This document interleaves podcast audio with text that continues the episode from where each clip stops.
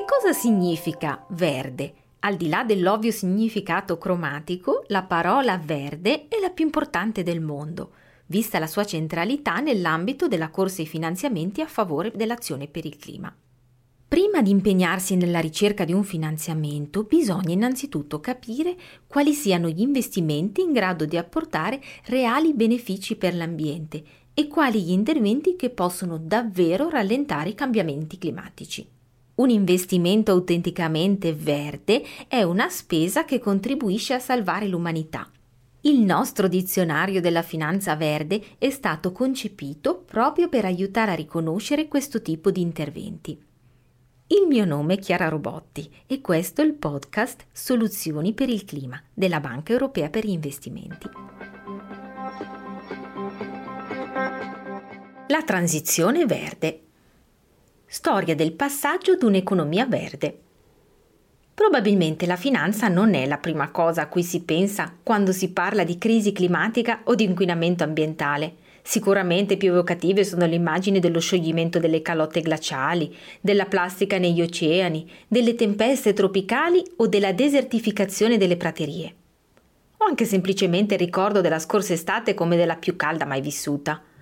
Per affrontare seriamente il riscaldamento globale e le sue devastanti conseguenze occorre finanziare energie rinnovabili e prodotti per l'efficienza energetica. Bisogna investire anche in tecnologie climatiche assolutamente nuove e quindi sostenere le start-up che portano avanti l'innovazione in questo campo. In questo episodio e nei successivi descriviamo in dettaglio le sfide legate al clima e proponiamo delle soluzioni nei vari settori. Il tutto sulla base del lavoro svolto dagli esperti della Banca Europea per gli Investimenti, la Banca per il Clima dell'Unione Europea. L'esperienza maturata nel corso degli anni rende i professionisti della banca assolutamente idonei a portare avanti gli investimenti necessari per affrontare la crisi climatica e le altre questioni ambientali. Si parlerà quindi delle modalità di finanziamento di vari settori, dalla mobilità all'alimentazione, dalla tutela di oceani e fiumi alla protezione dell'ambiente dai possibili effetti dannosi dei dispositivi digitali.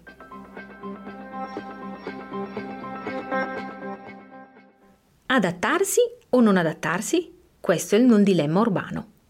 Storia di come le città affrontano i cambiamenti climatici. Glossario. Adattamento ai cambiamenti climatici. Mitigazione dei cambiamenti climatici. Infrastrutture verdi. Infrastrutture verdi e blu. Soluzioni naturali. Strumento di finanziamento del capitale naturale. Come è noto, la maggioranza della popolazione vive nelle città e, a prescindere dal fatto che ogni aspetto della vita sulla Terra risente dai cambiamenti climatici, è sempre in città che il fenomeno sarà probabilmente più sentito, ad esempio sotto forma di inondazioni sempre più frequenti o di temperature torride. In entrambi i casi si tratta di manifestazioni che possono comportare gravi perdite, tanto sul piano economico quanto in termini di vite umane. Passiamo ora ad analizzare alcune delle possibili soluzioni per ridurre l'impatto dei cambiamenti climatici sulle aree urbane si parlerà di alcuni grandi progetti in corso in questo ambito, con particolare riferimento ad alcune città molto note.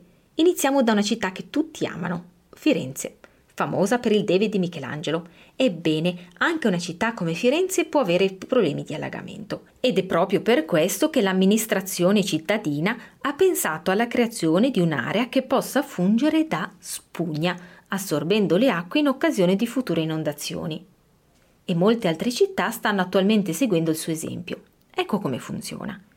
Il fiume Ema scorre alla periferia di Firenze. È un affluente dell'Arno, il principale corso d'acqua della città.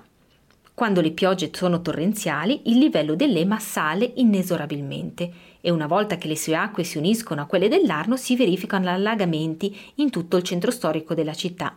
Per evitare simili situazioni, è stato ora realizzato intorno all'Ema un parco per il deflusso delle piene.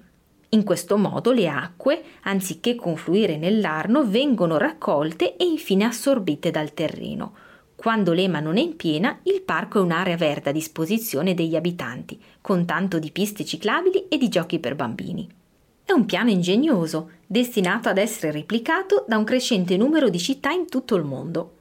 L'aspetto fondamentale è proprio questo. Le città si stanno adattando alle conseguenze dei cambiamenti climatici, applicando soluzioni naturali che le rendono più interessanti e gradevoli per i loro abitanti. In che senso naturali? Nel senso che in passato la soluzione adottata in questi casi dalle città come Firenze era la costruzione di casse di espansione in cemento, in cui raccogliere le acque di piena per il tempo necessario a scongiurare il pericolo di inondazione. Il problema è che, passata la piena, lo spazio urbano rimaneva occupato da enormi strutture di cemento e poi bisognava comunque trovare una destinazione verso cui convogliare le acque, mentre con il bacino di espansione dell'EMA non è necessario in quanto vengono direttamente assorbite dal terreno. Ecco un chiaro esempio di un argomento del precedente capitolo, l'adattamento ai cambiamenti climatici. Va ricordato che adattamento in questo senso significa realizzazione di appositi interventi per affrontare meglio gli effetti negativi dei cambiamenti climatici, ad esempio l'innalzamento dei livelli del mare, i nubifragi e le inondazioni. Come viene declinato questo concetto nelle aree urbane? I cambiamenti climatici stanno già dispiegando i propri disastrosi effetti su città come Firenze, che anche nella migliore delle ipotesi continueranno a risentirne per i prossimi decenni. Un progetto come quello del bacino di espansione dell'EMA non può essere qualificato come intervento di mitigazione dei cambiamenti climatici. Infatti non produce alcun effetto in termini di riduzioni delle emissioni di gas serra. Giusto? Rientra quindi più correttamente nelle misure di adattamento a fenomeni meteorologici estremi, come le inondazioni. La realizzazione di un parco eolico, invece, è un intervento di mitigazione dei cambiamenti climatici Mitigare significa attenuare un determinato fenomeno o comunque rendere meno dolorosi i suoi effetti.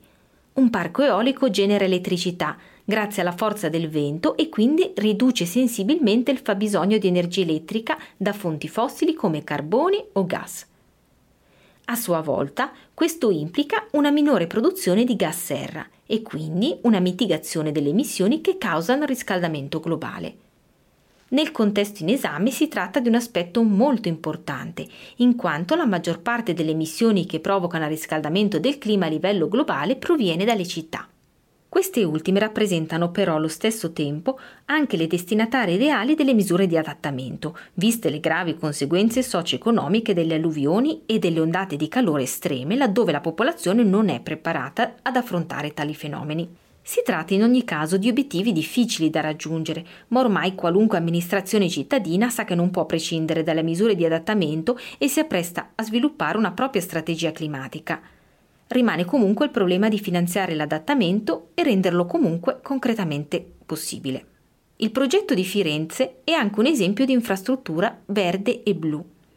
Infrastruttura verde e blu è un termine urbanistico che indica un'integrazione dei passaggi naturali negli spazi pubblici colori verdi abbinata ad una buona gestione idrologica colore blu. Spesso le autorità cittadine devono rivolgersi ad esperti per capire quali possano essere, nel caso specifico, le conseguenze dell'innalzamento del livello dei mari oppure dell'aumento delle temperature, delle inondazioni, dei periodi di siccità o di altri rischi climatici. Successivamente la consulenza di un esperto può rivelarsi necessaria per trovare soluzioni ad hoc. La difficoltà dell'adattamento sta proprio in questo. Non è facile intuire quali possano essere gli effetti dei cambiamenti climatici sulle attività che caratterizzano una determinata città e i suoi abitanti. Le possibili strade da intraprendere sono diverse ed è difficile individuare una soluzione che sia la più adatta e la più economicamente conveniente in ogni caso, perché in ambito climatico i rischi e le vulnerabilità variano a seconda della singola città presa in considerazione. In che misura i progetti di adattamento sono unici nel proprio genere? Alcuni accorgimenti si adattano a qualunque contesto. Ad esempio, se esiste un rischio di alluvioni, una pratica comune di adattamento consiste nell'installare gli impianti di riscaldamento e climatizzazione su un tetto, anziché nei seminterrati, che sono appunto a rischio di allagamento. Ma quando si tratta di progettare infrastrutture pubbliche, la situazione si complica. Un'isola di calore urbano è un'area all'interno della città che registra temperature molto più elevate rispetto alle campagne circostanti, in quanto gli edifici, le strade e le altre superfici edificate tendono a trattenere il calore del sole. Inoltre il consumo di energia delle città è elevato e anche questo contribuisce all'innalzamento delle temperature. Atene rappresenta un ottimo esempio di città in cui cemento e calore abbondano. Ma il suo è anche un ottimo esempio in termini di sviluppo di un efficace piano cittadino di adattamento ai cambiamenti climatici. La capitale ellenica è caratterizzata da un'alta densità di edifici che interessa l'80% della superficie cittadina. Una simile presenza di asfalto e cemento trattiene il caldo durante le lunghe ondate di calore a cui Atene è sempre più esposta. Si creano quindi delle isole di calore urbano nel centro della città, con temperature superiori di oltre 10 gradi centigradi rispetto a quelle periferiche. L'asfalto e il cemento rappresentano quindi un problema quando fa molto caldo, ma in realtà impediscono anche l'assorbimento dell'acqua nel terreno in occasioni di piogge torrenziali, che finiscono così per provocare improvvise inondazioni. Qual è quindi la soluzione adottata dalla città per affrontare le conseguenze dei cambiamenti climatici? Ebbene, Atene è protagonista di una serie di innovativi progetti nel campo dell'adattamento ai cambiamenti climatici finanziata da un apposito strumento di finanziamento del capitale naturale. Si tratta di un programma gestito dalla Banca Europea per gli investimenti, in collaborazione con la Commissione, incentrato sulle soluzioni naturali per la conservazione della natura, la biodiversità e l'adattamento ai cambiamenti climatici. A seguito del progetto, le aree verdi di Atene dovrebbero aumentare di almeno il 25% e questo contribuirà non solo a ridurre l'effetto del riscaldamento della città, ma anche a migliorare la permeabilità del suolo in caso di alluvione. La città si sta inoltre dotando dei cosiddetti corridoi verdi, che rappresentano un elemento importante per la biodiversità, quando consentono la circolazione delle specie e delle masse d'aria. L'aspetto fondamentale di questo progetto consiste nell'integrazione dell'obiettivo dell'adattamento in un piano di più ampia portata ed è proprio questa caratteristica a renderlo potenzialmente più efficace, oltre che più appetibile per i finanziatori. Atene è la prima città a beneficiare di fondi a titolo dello strumento di finanziamento di capitale naturale. Si tratta di un progetto pilota che secondo la Banca Europea per gli investimenti potrebbe essere esteso a molte altre città. Grazie per aver ascoltato il podcast Soluzioni per il clima. Per non perdere neanche un episodio della serie, non dimenticare di iscriverti. Soluzioni per il clima è un podcast della Banca Europea per gli investimenti.